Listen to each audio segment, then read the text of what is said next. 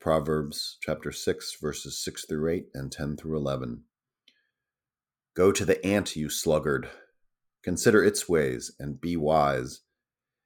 It has no commander, no overseer or ruler, yet it stores its provisions in summer and gathers its food at harvest.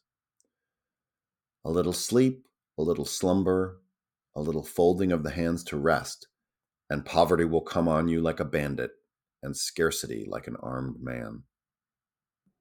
Laziness is one of the seven deadly sins. Uh, but what I really, uh, I think I, we've talked about this before. Uh, I, in signposts, uh, would sometimes write about my experiences on the Appalachian Trail. Mm-hmm.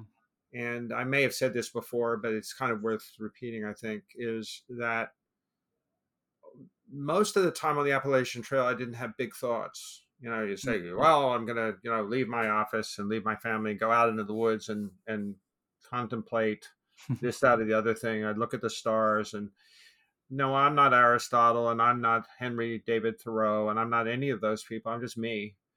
and I am out there. But one of the things about being out there on the trail is and I always long to be out there. So it, I, I love being out there, but it it creates a contrast to normal thinking. I mean, one of the things that happened in COVID for me back in 2020 is it dis and we talked about this before. It disrupted the assumptions of my life in a wonderful way, in hmm. that it liberated me uh, to uh, get out of basically the day to day rut that I did not know I was in, but I uh, uh, when I got perspective on it, I knew I was in it, and I needed to change, and that's where the five minute Bible study had to come because there was room for it now hmm. in my thinking. But perspective, you know, on on all things in life, yeah. including an ant, is so yeah. important, and and when do you get perspective if you're running to this and running yeah. to that and always doing this you never have time to breathe let alone think and i think that what i'm talking about here in a way is you know slow down you know mm. just slow down because there's a lot to contemplate the mysteries the beauty the yeah. wonder the truth that is uh, the story that we're in we didn't create the story but we're in the story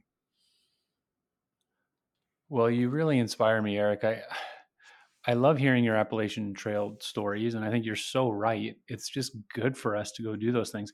Yet I rarely do it myself. I rarely do those kind of um, nature walks, soul refreshing, spiritual disciplines. As I mentioned a few days ago, you know, I was in Israel back in late June, early July, and that's one of the things that struck me, especially in the Galilee region, is how much walking Jesus did.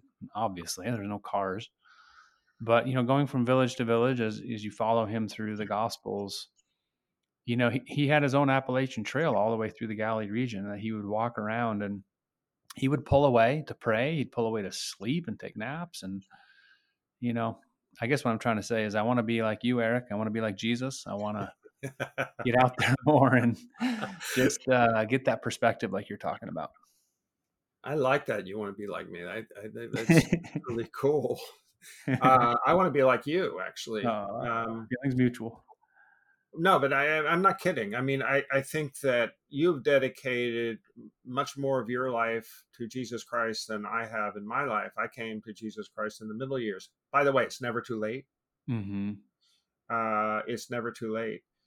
But when the Holy Spirit's present, all kinds of opportunities come out. In your case, I think it's your son who's going to give you the mm-hmm. opportunity uh, to get out.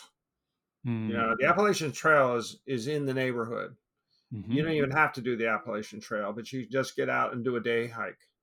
Yep. But just getting out and talking and, and stuff, it's yeah, going to be, yeah. you know, unforgettable for him painful for you, but that's okay.